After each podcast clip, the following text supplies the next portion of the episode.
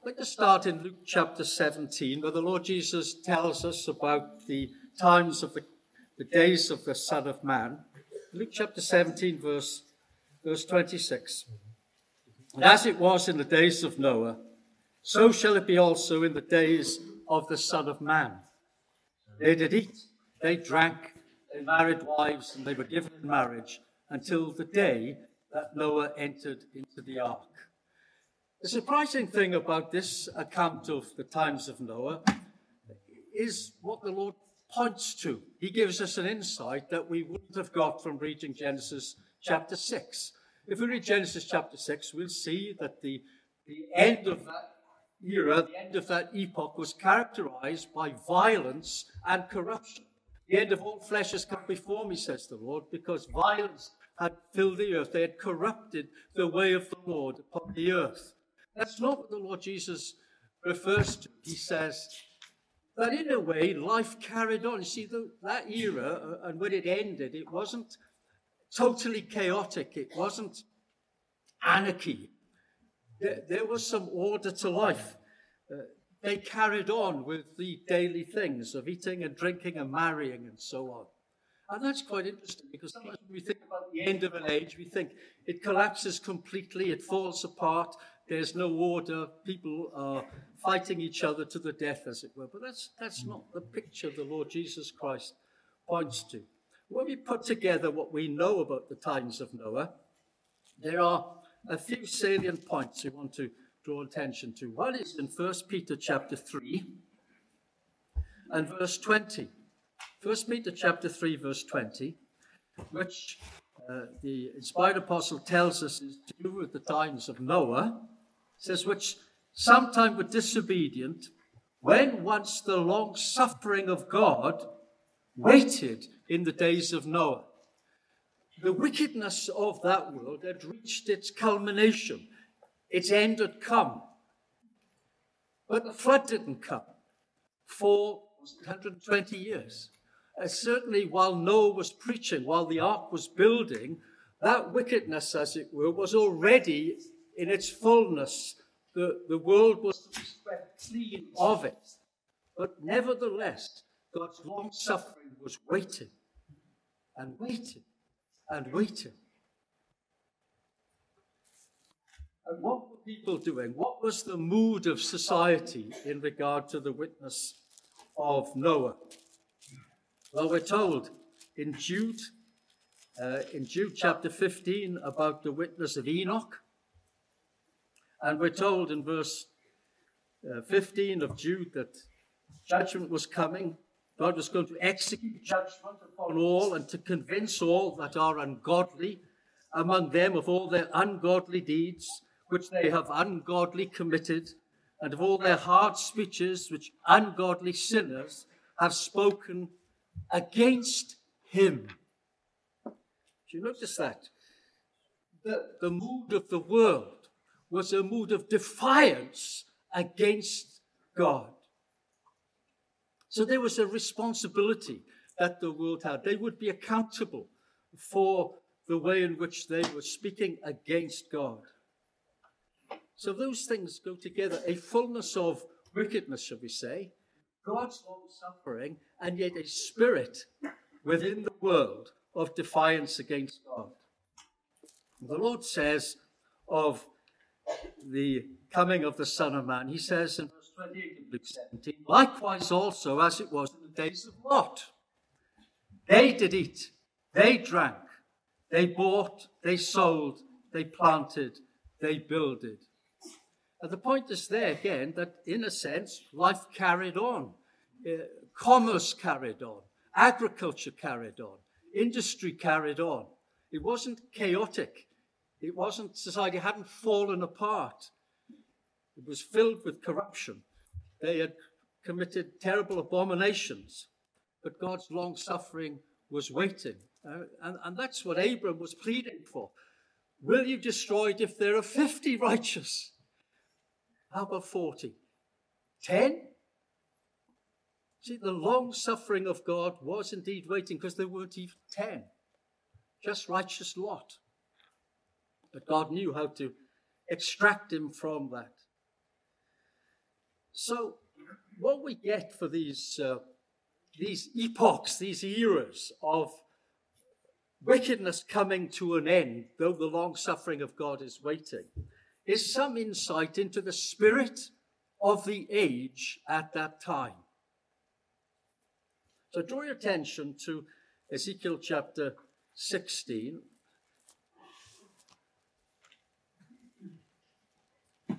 Because this is a prophecy concerning the end of another era, the end of the, the kingdom of Judah.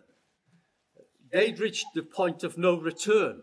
The iniquities of Manasseh had so developed into society that even the great reforms of Josiah could change the spirit which was at work in that society.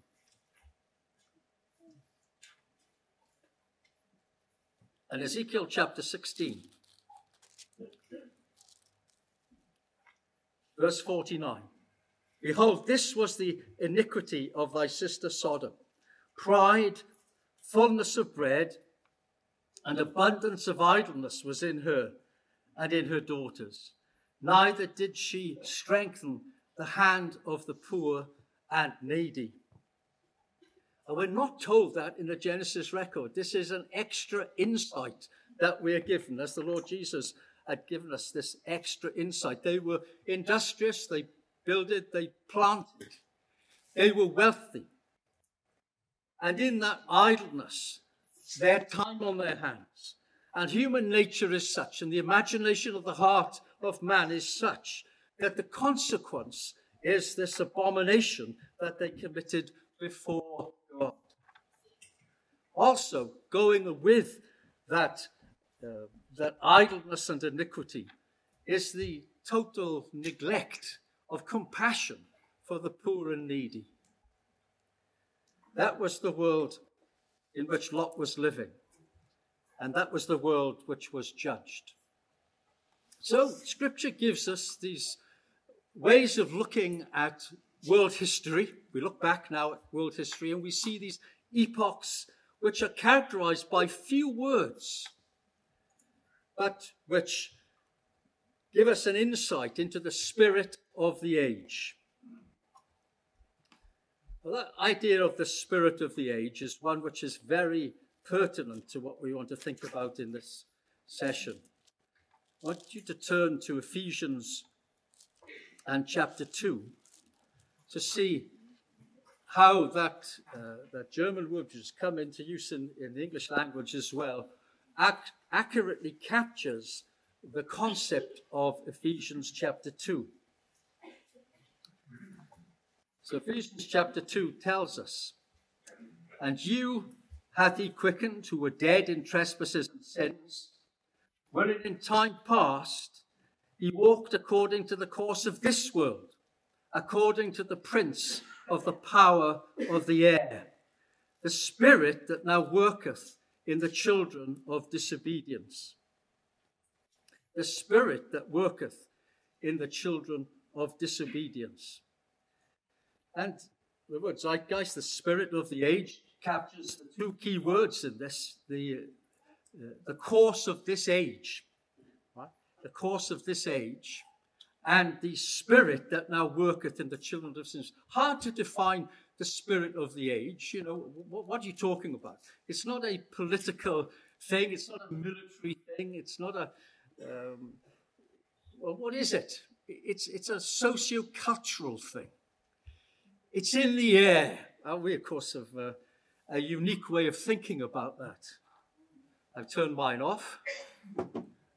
Um, the spirit of the age, the spirit of the internet age, has speeded up all these cultural and social trends in society. And it is a terribly wicked age, brothers and sisters. I mean, it's so wicked. Can, I can't talk about it. I can't, I can't say what is going on, what children need to be protected from. It's, it's, it's an evil that I say beyond imagination. It's not beyond imagination of humankind because it is the product, the creation of the imagination of humankind. But it is altogether appalling. And in our government in Britain, there is a bill going through Parliament uh, about the online safety bill. And if you do read the news and listen to what they're trying to protect our children from, you realize just how dreadful it is. The statistics are, are mind boggling. The exposure of little ones is too awful. Now, that safety bill has not been passed yet. It has not been passed. They're talking about protecting the children, but they're not protecting the children. Children throughout the world are being polluted to a point of no return with the wickedness and corruption of a world of Sodom and a world of the days of Noah. It, it, it is a sign so awful. One couldn't have invented it, could we? Unless we had seen the evidence. Now that's just talking about the spirit. How is it possible? How is it possible for ideas and thoughts and behaviors to be so developed in trends so fast accepted across the world? Well, the technology has allowed it. In, in ages gone by, it was a slower process. But now, when you think about the world of Noah, right, where they were challenging the Word of God, and you think about the age in which we live. Genesis 1 to 3 has systematically been cancelled by the spirit of the age. The Bible is God breathed. No, it's not. It's a cultural artifact of past eras. In the beginning, God. No, nothing in the beginning. They don't know how to cope with that, right? But, but they cancel God. Man and woman made in the image of God. Now, just an animal, just an evolved creature. In fact, as society goes on and the thoughts of philosophy develop, man is no better than the animals. Man has no right to live more than the animals. In fact, the animals have more right to exist than man. You actually, actually hear such thoughts in the media. Male and female, well, you choose. Marriage, contrary to nature. Life, God given. Abortion, on demand. An unborn child has no rights. Right up until the time of birth, it has no rights. That's the world we're living in. In a world which is essentially good, not plagued by the law of sin and death. What an extraordinary thing. And we only wonder to think that this is the world that needs to be brought to an end. The spirit of the age, the power of the air Look at that phrase in Ephesians chapter 2, verse 2. The power of the air, the prince of the power of the air. And just think about that when you look at Revelation chapter 16. Revelation chapter 16 and verse 17. And the seventh angel poured out his vial into the air. Into the air. What will be judged of this world, brothers and sisters and young people? the spirit of the age, the prince of the power of the air, the cultural wickedness which is unsurpassed in human history will be judged. And with all the, the organizations and systems which allow that to flourish. Could it get even worse?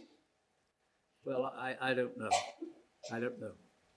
The long suffering of God is waiting in these days. So, what we want to do now is to look at the age, the epoch that Scripture describes for us, which is our epoch in Revelation chapter 16. And we see there from verse 12 to verse 16 of Revelation chapter 16, the epoch in which we live living. We're given very little information. Obviously, what we are given is, is vital in understanding the spirit of the age in which we live. In fact, the three spirits of the age in which we live. And it starts off with the drying up of the great river Euphrates. We don't need to go into great detail. The, the river represents the power, the, the, the government uh, on its banks. The great river Euphrates, in this time in, in world history, is the Ottoman Empire. The Ottoman Empire was a huge empire. The outer boundaries of the colored section is the greatest extent of the Ottoman Empire. But gradually, the Ottomans lost their power. And Brother Thomas was writing, it was just the very early days of the shrinkage of the Ottoman Empire. All he could see was the drying up of the Greek uh, part, 1829. And he thought that was a sign sufficient for the, the coming of the Lord Jesus Christ. But we've seen now the dismemberment of the Ottoman Empire, and of course, in the Great War, 1914 18 war, the Ottomans pushed out at the end of the empire came in that period. And what Revelation 16 tells us is that the drying up of the great river Euphrates opened a way, opened up the Middle East for development, which would see ultimately the kings of the sun's rising coming to establish the kingdom of God. But before then, a lot of things had to squeeze into that space that the that, that the drying up of the river Euphrates accomplished. Well, the next thing we're told in verse 13 I saw three unclean spirits like frogs come out of the mouth of the dragon, out of the mouth of the beast, and out of the mouth of the false prophet. For they are the spirits of demons working miracles, which go forth unto the kings of the earth and of the whole world to gather them to the battle of that great day of God Almighty.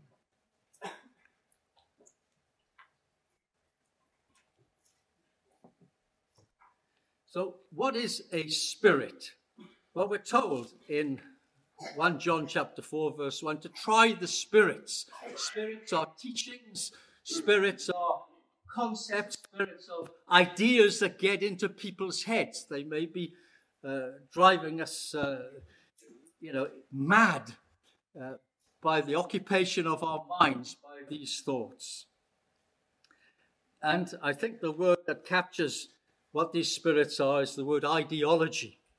They are ideologies that go out into the world to gather the nations together to Armageddon. Well, what might they be and why are they frog like? Well, the Greek, uh, the, the, drying up of the, the river Euphrates was a geopolitical event.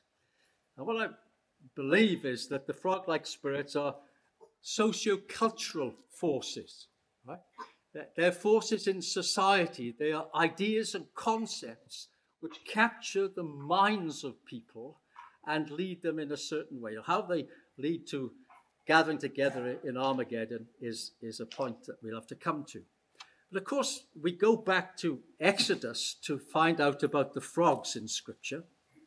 And uh, work has uh, been presented at Bible schools. Brother Don's uh, milestones in 2019 has got a very nice summary page of the relation of the frog-like spirits to, to Exodus, because you know these frogs they came out of the dried up river, mud, they got everywhere. They got into ch- king's chambers. They were completely uh, indifferent to class and position in society. They were no respecters of status. But just give you an extra point to think about. See, we know that the we know that the plagues of Egypt were targeted against the gods of Egypt. We know that's not a new concept. We know that, you know, they worshipped the Nile, they worshipped this and that, they worshipped beetles, insects, they worshipped cattle, the Hathor, you know, the, the, the sacred cows of heaven. They worshipped the, the Pharaoh as the embodiment of, of the gods, the firstborn, and so on. So that God didn't just attack them, uh, as it were, willy nilly. He, he, targeted their false religion. The frogs were worshipped as a symbol of the goddess Heket. And Heket, she's represented in these uh, carvings by uh, a woman where, with a, a frog's head. And you see pictures of frogs. Apparently, used to embalm the frogs as well. Well, what was she? It's very, very interesting. You know, in, in Exodus chapter 1, when Pharaoh's worried about the, uh, the birth rate of the Hebrew women, he commands the midwives, you know, to get rid of the male children. Well, Heket was the Egyptian goddess of midwives. Midwives were priestesses of Heket. She was, she was the, the goddess, so they believed, that, that had control of flourishing, of birth, even of resurrection. And so they worshipped her so that they could get new life, the promise of life, the promise of new generations, the promise of life from the dead. but what happened to the frogs? They were killed and they stank and they corrupted the land. Psalm 78, verse 45 tells us they corrupted. So, this is a false promise of life, the false promise of flourishing. Society speaks about how the world is going to be made a better place. These ideas, these spirits are out in the world to try to bring the world to a better place, but it's a false hope. It cannot work.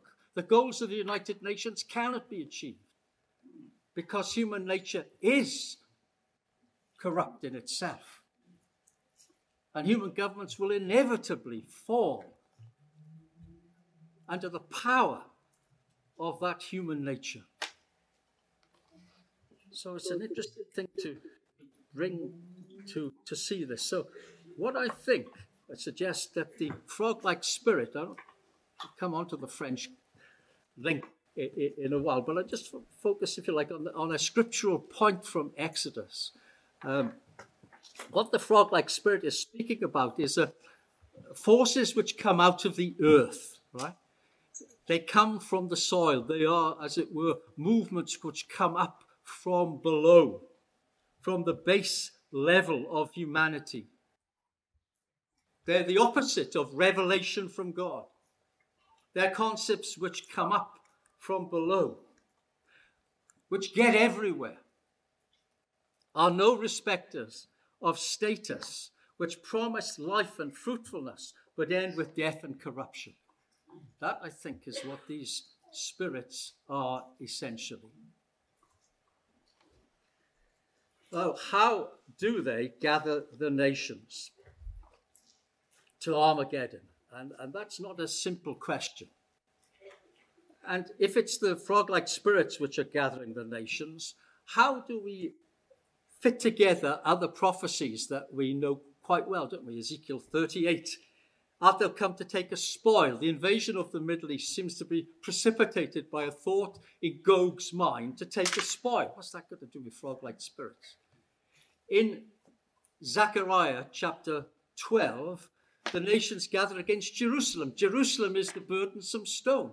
There's something really about Jerusalem which is going to precipitate this great crisis. What's that got to do with the frog like spirits? That's what I've been trying to, to puzzle uh, uh, and think about because they have to come together. They have to, in some way, come together. So that's what this slide is trying to, to do. So let's take it in turn. Now, it's a big picture stuff. First of all, we are going to stand before the judgment seat of the Lord Jesus Christ. We know that, don't we? And I think it's pretty clear to me that that's going to be before Armageddon. And the reason for that, of course, is that Christ and his saints, the one body, the glorified one body, come to Jerusalem to deliver the remnant of Israel from destruction. And Zechariah chapter 14 tells us that his feet shall stand upon the Mount of Olives and all the saints with him. So you've got to think that the call to judgment may be quite a time before these other things fall into place. So it's worth thinking about that. It's not just, oh, yeah, but that may be the case. It may be years before those other things take place. I just want to quote to you from uh, Eureka. Brother Thomas uh, wrote about this. You may not be familiar, so familiar perhaps with uh, this part of, of it, but I think it's worth certainly worth thinking about. And Brother Thomas talks in volume 3. This is page 198 of, of this book. Here then is a manifest interval of time and space between Teman and the Mount of Olives. Right? Okay, see that? Between Teman, the judgment seat of Christ, and the Mount of Olives. How long, he can't say. But what he does say is there, will, there must be enough time for the development of all those other things to take place, including, as far as he's concerned, the return of Jews to the land. There wasn't even Jewish population then, never mind peace and security right? and prosperity. So he saw there was a period of time. So it's not a new idea. It, it's an idea, I think, which is, is a valuable idea. And then we have judgments which are divided up into two parts. So have a look at chapter 14 of Revelation. And again, perhaps for, for younger ones to, to take note of this. I think it's very helpful. I found this chapter very helpful in terms of the broad picture, the broad framework of what's happening. So if you look in Revelation chapter 14, you see there are two parts to the harvest. Verse 15 says, Thrust in thy sickle and reap, for the time is come for thee to reap, for the harvest of the earth is ripe. So there's a harvest of the grain, the grain harvest, which we would associate with uh, sheaves in the valley for judgment. Right? We'd associate that with the word Armageddon, the destruction of the Gogi Confederacy on the mountains of Israel. But there's a second part to it. Verse 18 Thrust in thy sharp sickle and gather the cluster of the vine of the earth, for her grapes are fully come. The grape harvest came some months after the grain harvest in the calendar cycle of Israel. So we're talking not about Armageddon as one event, but of a series of events which capture the full judgments of God. And you can see in Revelation chapter 16 those two elements. If you go back to Revelation chapter 16 and verse 17, we're told that when the seventh angel poured out his vial into the air, and there came a great voice out of the temple of heaven from the throne saying, It is done. It is done. Now that's a quotation from Ezekiel 39, verse 8. It is come, it is done. Right? So uh, Ezekiel 38, 39 comes into verse 17 there. That's the first harvest, the grain harvest. Then the second part, the, the grape harvest, verse 19 of Revelation chapter 16. And the great city was divided into three parts, and the cities of the nations fell, and great Babylon came into remembrance before God to give unto her the cup of the wine of the fierceness of his wrath. So that's the second part. Okay, so can you see how those things fit fit together?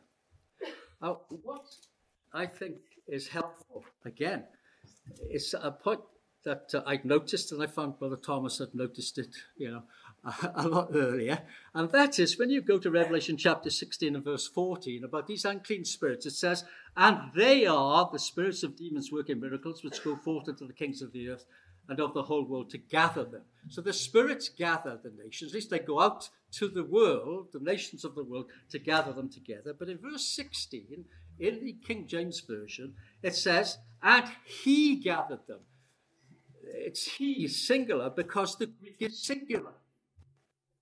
Most modern versions put it in the plural because they don't understand how it could be singular. And they assume that it's they, the unclean spirits, which actually are referred to in verse 16. I don't think it is. This is the sixth angel who gathers them together. Right? And Brother Thomas makes a distinction, I think he's absolutely right, that the frog like spirits go out and prepare the situation, as he says. the unclean demons like frogs, having prepared the situation, then he says, Who is it then that gathers them to Armageddon? Now, what precipitates Armageddon is a different question from what has prepared the nations for that eventuality. That, that, that, I think is, to me, that's helpful. So, what is it that precipitates Armageddon? Now, I don't know if you know this, but uh, Brother Thomas uh, uh says on page 197 and, and later that the miracle in the desert prepares or precipitates Armageddon.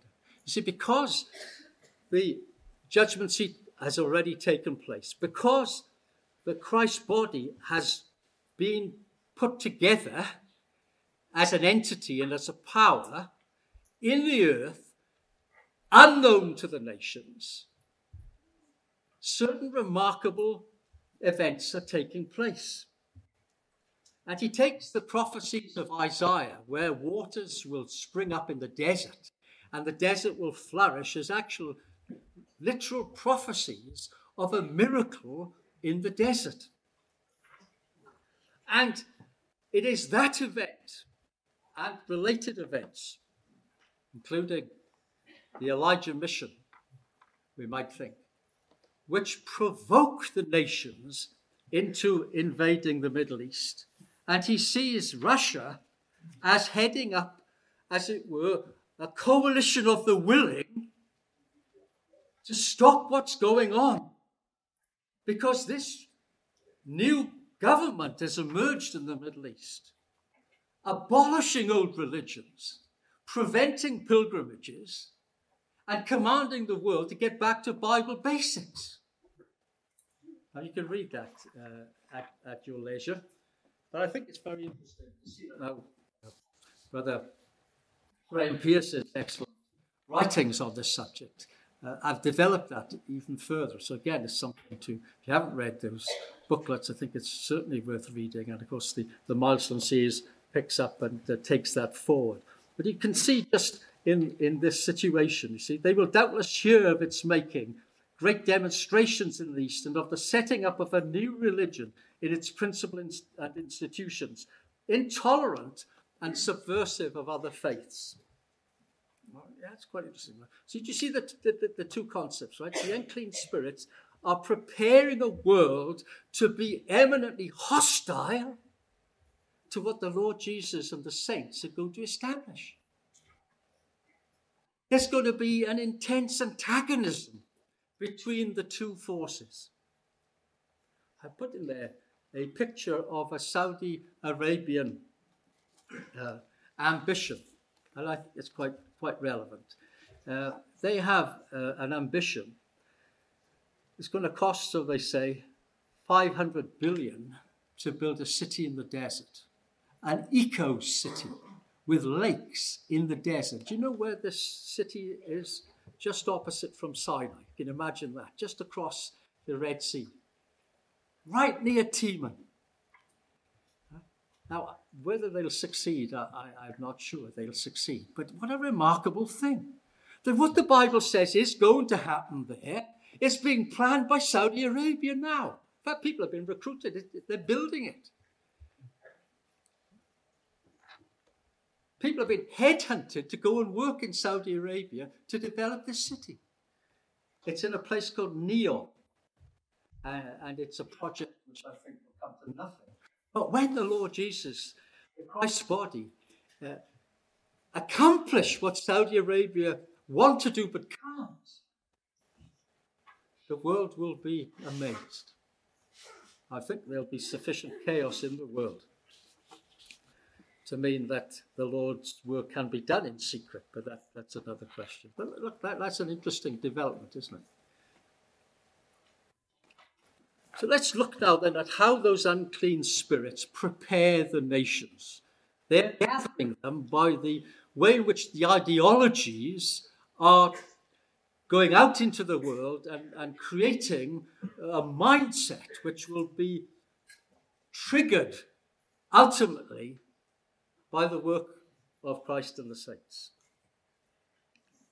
This is where we want to compare Revelation 11 and Revelation 16, and, and the two go together. So, Revelation 11, verse 15, of course, this is the ultimate goal. The kingdoms of this world become the kingdoms of our Lord and of his Christ. But just look down at Revelation 11, verse 19, and you can see there the lightnings, the voices, the thunderings, the earthquakes, and the hail.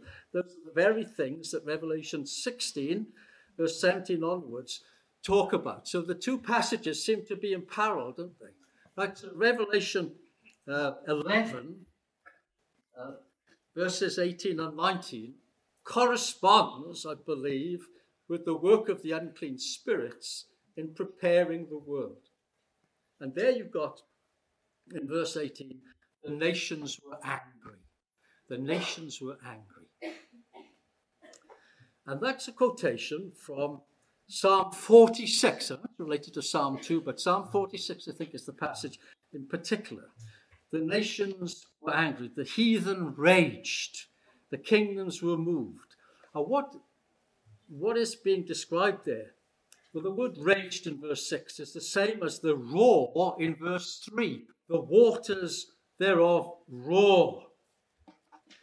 The Lord Jesus, Luke 21, the sea and the waves roaring, the rage of the nations, and the peoples are stirred up like the raging sea. You may know we live near the sea and we see a lot of raging sea uh, and it can be very dangerous. And the tides are enormous, and when you get uh, currents clashing, you get this boiling water. And if you're in a boat, you wouldn't be wanting to be there. When you look at the, the raging sea, it's very difficult to see any trend. You know, you watch the sea for two minutes and you not know whether the tide's coming in or going out. It's in the nature of waves. You've got to spend a longer time to see if it's coming in or going out. And the picture here is the peoples of the world in turmoil, raging currents of ideology. Sometimes they may be eddies going nowhere and fizzling out. But there are major forces at work. And we don't want to get caught up in the, in the day-to-day headlines to see, well, maybe that's it, or maybe the sea and the waves are roaring. But there are these trends which have gone out into the world. And to give you a, an idea from Genesis chapter 11 about these trends, because this is when nations were created. You'll see there in Genesis chapter 11, verse 3, where the idea of a worldwide empire, a humanist worldwide empire, came from. United people of the world under one religion, one civilization, one society, living together in harmony. Where did that idea come from? You look at verse 3 and one said to his neighbor, it wasn't an idea which was imposed. It wasn't a great leader came along and said, This is what we need to do. It's described as coming up from the grassroots. One said to another.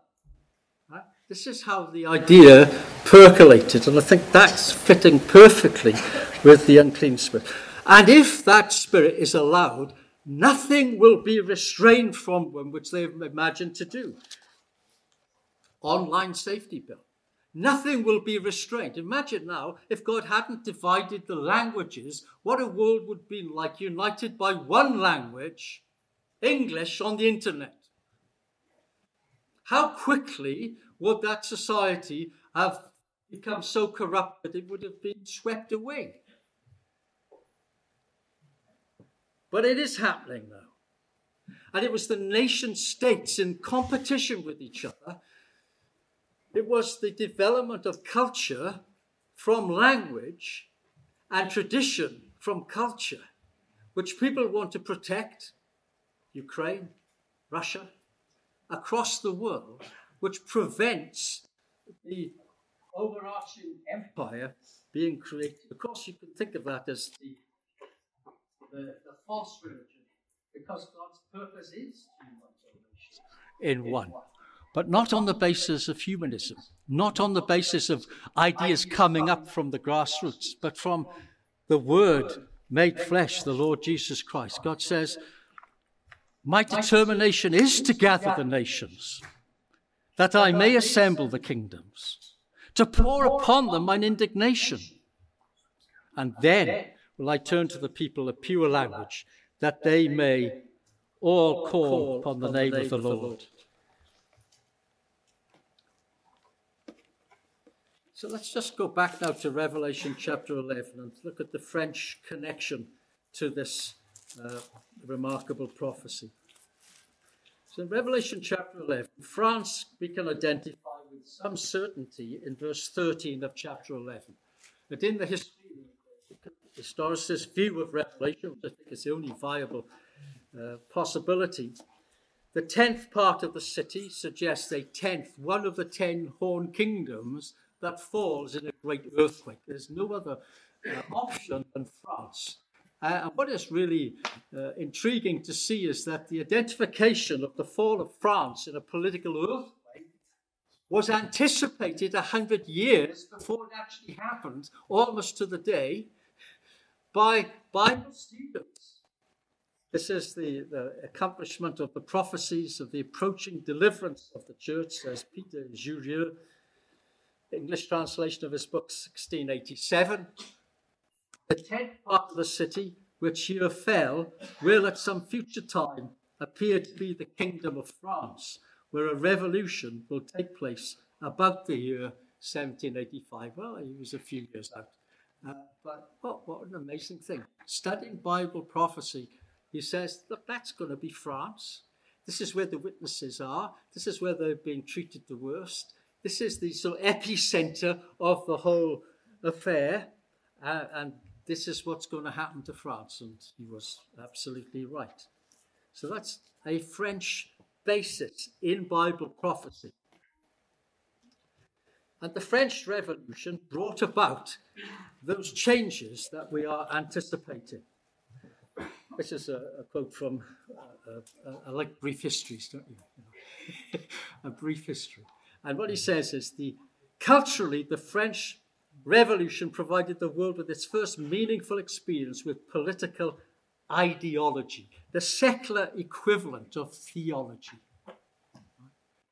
And it was the unleashing of the power of the people, uh, that which arises up from the earth, the power of democracy, and the way in which it evolved into socialism and nationalism the releasing of the power of the people, one saying to his neighbor, Come, let's go and do this.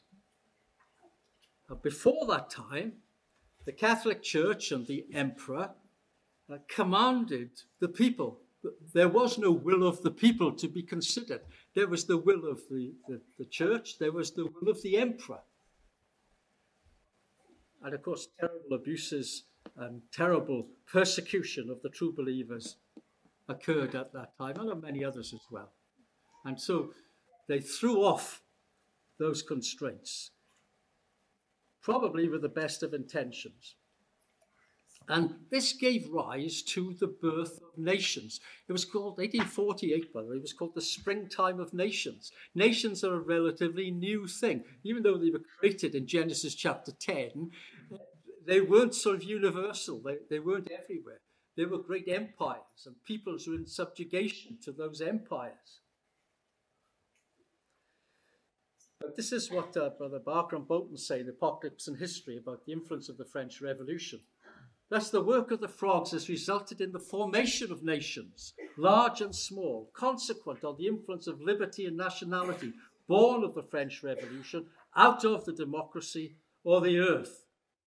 These two influences, which should have made for peace and goodwill, have by a strange twist produced the reverse. They were full of good intentions, but they produced the worst. And you have to go back a bit to understand the, uh, the thinking, the philosophy that lay behind these events, the spirit of the age doesn't just sort of come out of nowhere. It is the product of the thoughts of intellectuals who then spread that through teaching uh, and so on.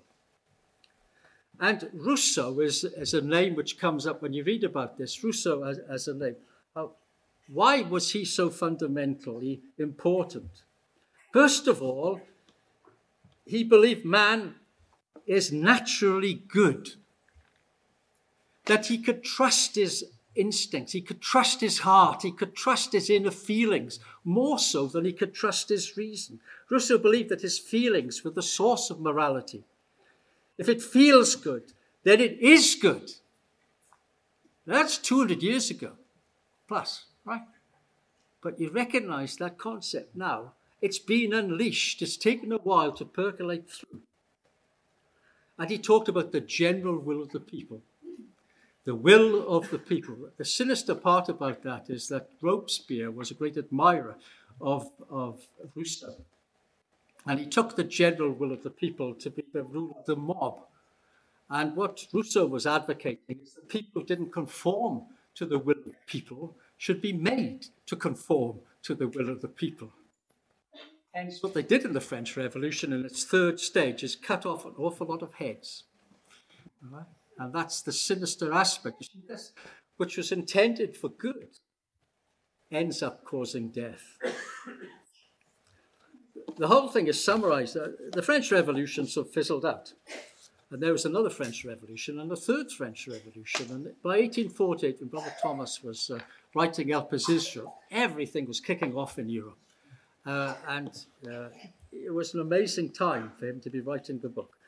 And the, um, the printer Sorrieu, uh, he produced this famous picture, the dream of worldwide democratic and social republics. And what he sees is a, a stream of peoples forming themselves into nation states, all living in harmony. And they're coming past the Statue of Liberty. Because America, of course, has already anticipated the development of, of, an independent state based on liberty. And the Statue of Liberty is holding the torch of liberty, but in her other hand, she's uh, holding the, the rights of man and the citizen, the Declaration of Human Rights. The French Revolution crafted. And these nations, France has already gone past, Germany is about to come, and then Italy. And they're going to work and live together in harmony. This is the great ideal picture. What followed is the sea and the waves roaring, and war after war. Now, it's like an announcement, this is. I'd like to have the time from the announcements to, to go through this. But basically, the French Revolution unleashed some forces, right? In, in Britain and America, the Enlightenment went down the individualistic route. The individual is king. Liberalism is the philosophy. Capitalism is the practice.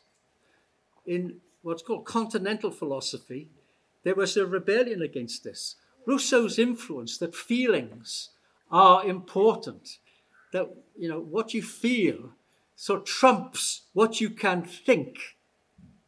Developed another strand, not now of individualism, but of collectivism, ultimately of socialism. And that burst out into two terrible forms of philosophy communism and fascism. And the two go together. It's surprising, you might think. But the French Revolution gave rise to modern ideologies based on the concept of the power of the people. Communism was international, and Russia, the mouth of the dragon, was the, the instigator of that political ideology, which, of course, has gone out to countries across the world, South Africa at the moment, under the influence of, of that philosophy. But Hitler actually, did you know this? That uh, he said basically National Socialism and Marxism are the same. Instead of it being international, it's based on the Darwinist idea that some are superior to others. Without race, National Socialism would really do nothing more than compete with Marxism on its own ground. So, out of the mouth of the beast, the philosophy of the French Revolution in its grotesque form also spread out. Of course, fascism and communism have shaped the world in the wars. Uh, you think of uh, South America, you think of Asia. These have gone out across the whole world. What about the mouth of the false prophet then? Well, the spirit of the French Revolution, you might have thought, was deadly to the Catholic Church. Uh, and it was in terms of their possessions in France and so on. But there was a, a response in 1891. The Pope produced Rerum Novarum, an encyclica on the social uh, teaching of the Catholic Church. A body of doctrine or law, politics, and economics developed by popes since the late 19th century and was very influential in Europe and Latin America. After the Second World War, Western Europe, the Christian democratic parties had a huge impact on governments. The socio-economic policies of these parties were anchored in Catholic social teaching. So the modern world has been shaped not just by uh, those political forces, but also by the religious adoption of those forces. And in 2021, the Pope produced another document, Fratelli Tutti. All are brothers.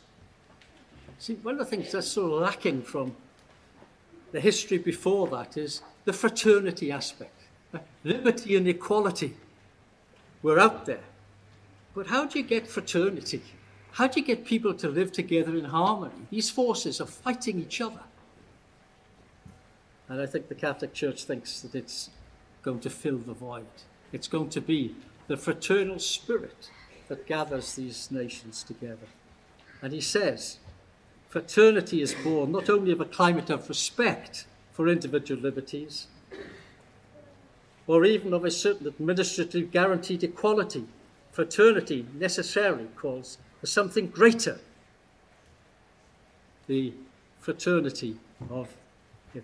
Now, as these things developed, of course, the ambition for the world to be one in harmony, but nation states fighting each other, you get the League of Nations. And this allowed, this allowed, uh, this uh, the, development of, of, the League of Nations and then, then the United Nations. And the United Nations Declaration of Human Rights is based on the French Revolution. So, you know, we're not making these things up, right? The era, the epoch that Revelation 16 describes for us is the epoch of the spirits of the French Revolution shaping the world. An ambition for harmony and fraternity but the reality is war and strife. The Article 1 of the United Nations to maintain international peace and security, look at the language of Article 2, to develop friendly relations among nations based on respect of the principles of equal rights. United Nations Universal Declaration of Human Rights, Article 1, all human beings are born free and equal in dignity and rights. They are endowed with reason and conscience and act towards one another in a spirit of brotherhood. All the elements are there in the world in which we live. It's a world shaped by the unleashing of the forces of that French Revolution. The three unclean spirits have gone out of the mouths of these forces. Has it worked? Here are the new nations created since the, uh, the United Nations, green nations, right? Look what's happened. These are the current wars. Right? They're the same nations, right? The sea and the waves are roaring. But what it has allowed is the creation of Israel into the drying up of the river Euphrates.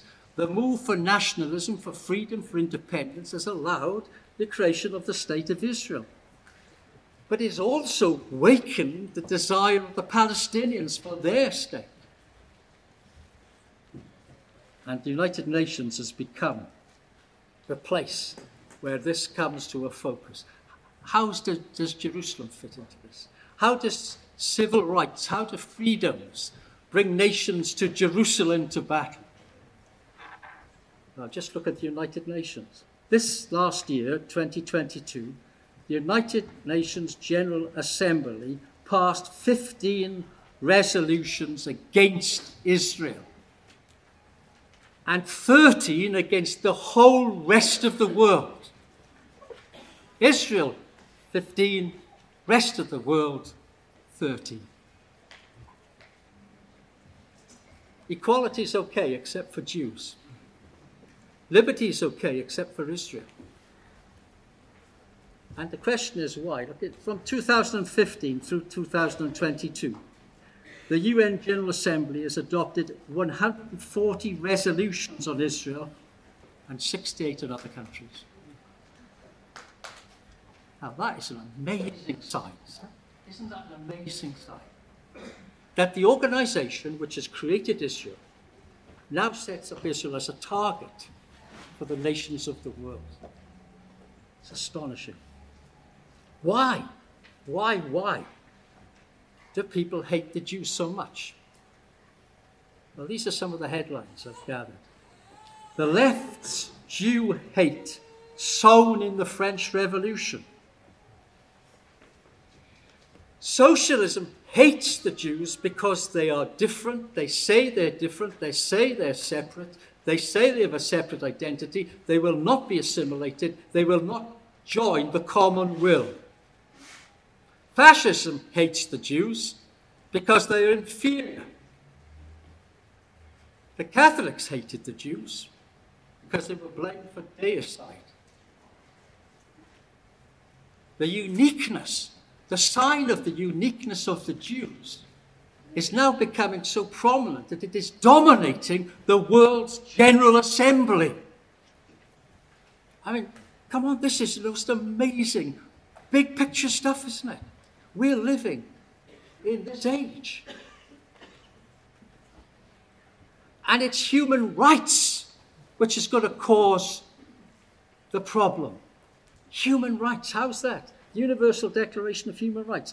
UN experts say Israel should be held accountable for acts of domicide. Special Rapporteur on the situation of human rights in the occupied Palestinian territories. Israel has imposed upon Palestine an apartheid reality. Israel has now been held to account for its uh, human rights. That's in a world where human rights are trampled upon in the most terrible way, but the United Nations doesn't speak about it. Just against Israel. That's how the spirits are gathering the nations together to Armageddon. What an amazing thing. Now, I just want I can have uh, that five minutes. Just to talk about postmodernism. Oh, no groans. But it's part of this trend. I just want to show you something. Postmodernism comes from a world of, of thought which says, look, those two traditions have failed. What's capitalism produced? Inequality, gross inequality, burning up the planet, polluting the planet. It's, it's, it's, there's nothing in it anymore. Our young people have no future. What's communism then? Stalin killed 40 million people. Mao killed how many millions of people? Fascism, unacceptable. Right? Those ideologies have failed. What are we going to do? Well, a group of intellectuals got together in Frankfurt called the Frankfurt School and said, look, we've got to think of a new way. Marxism hasn't worked as an economic reality.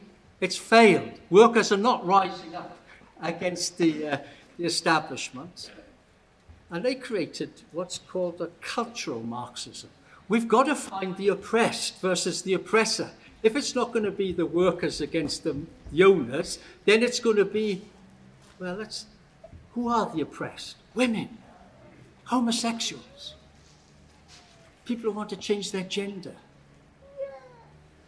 And so what they invented was critical theory where victims were now identified by race, disability, nationality, gender, and orientation. Recognize this? right? flooding the internet, flooding the media.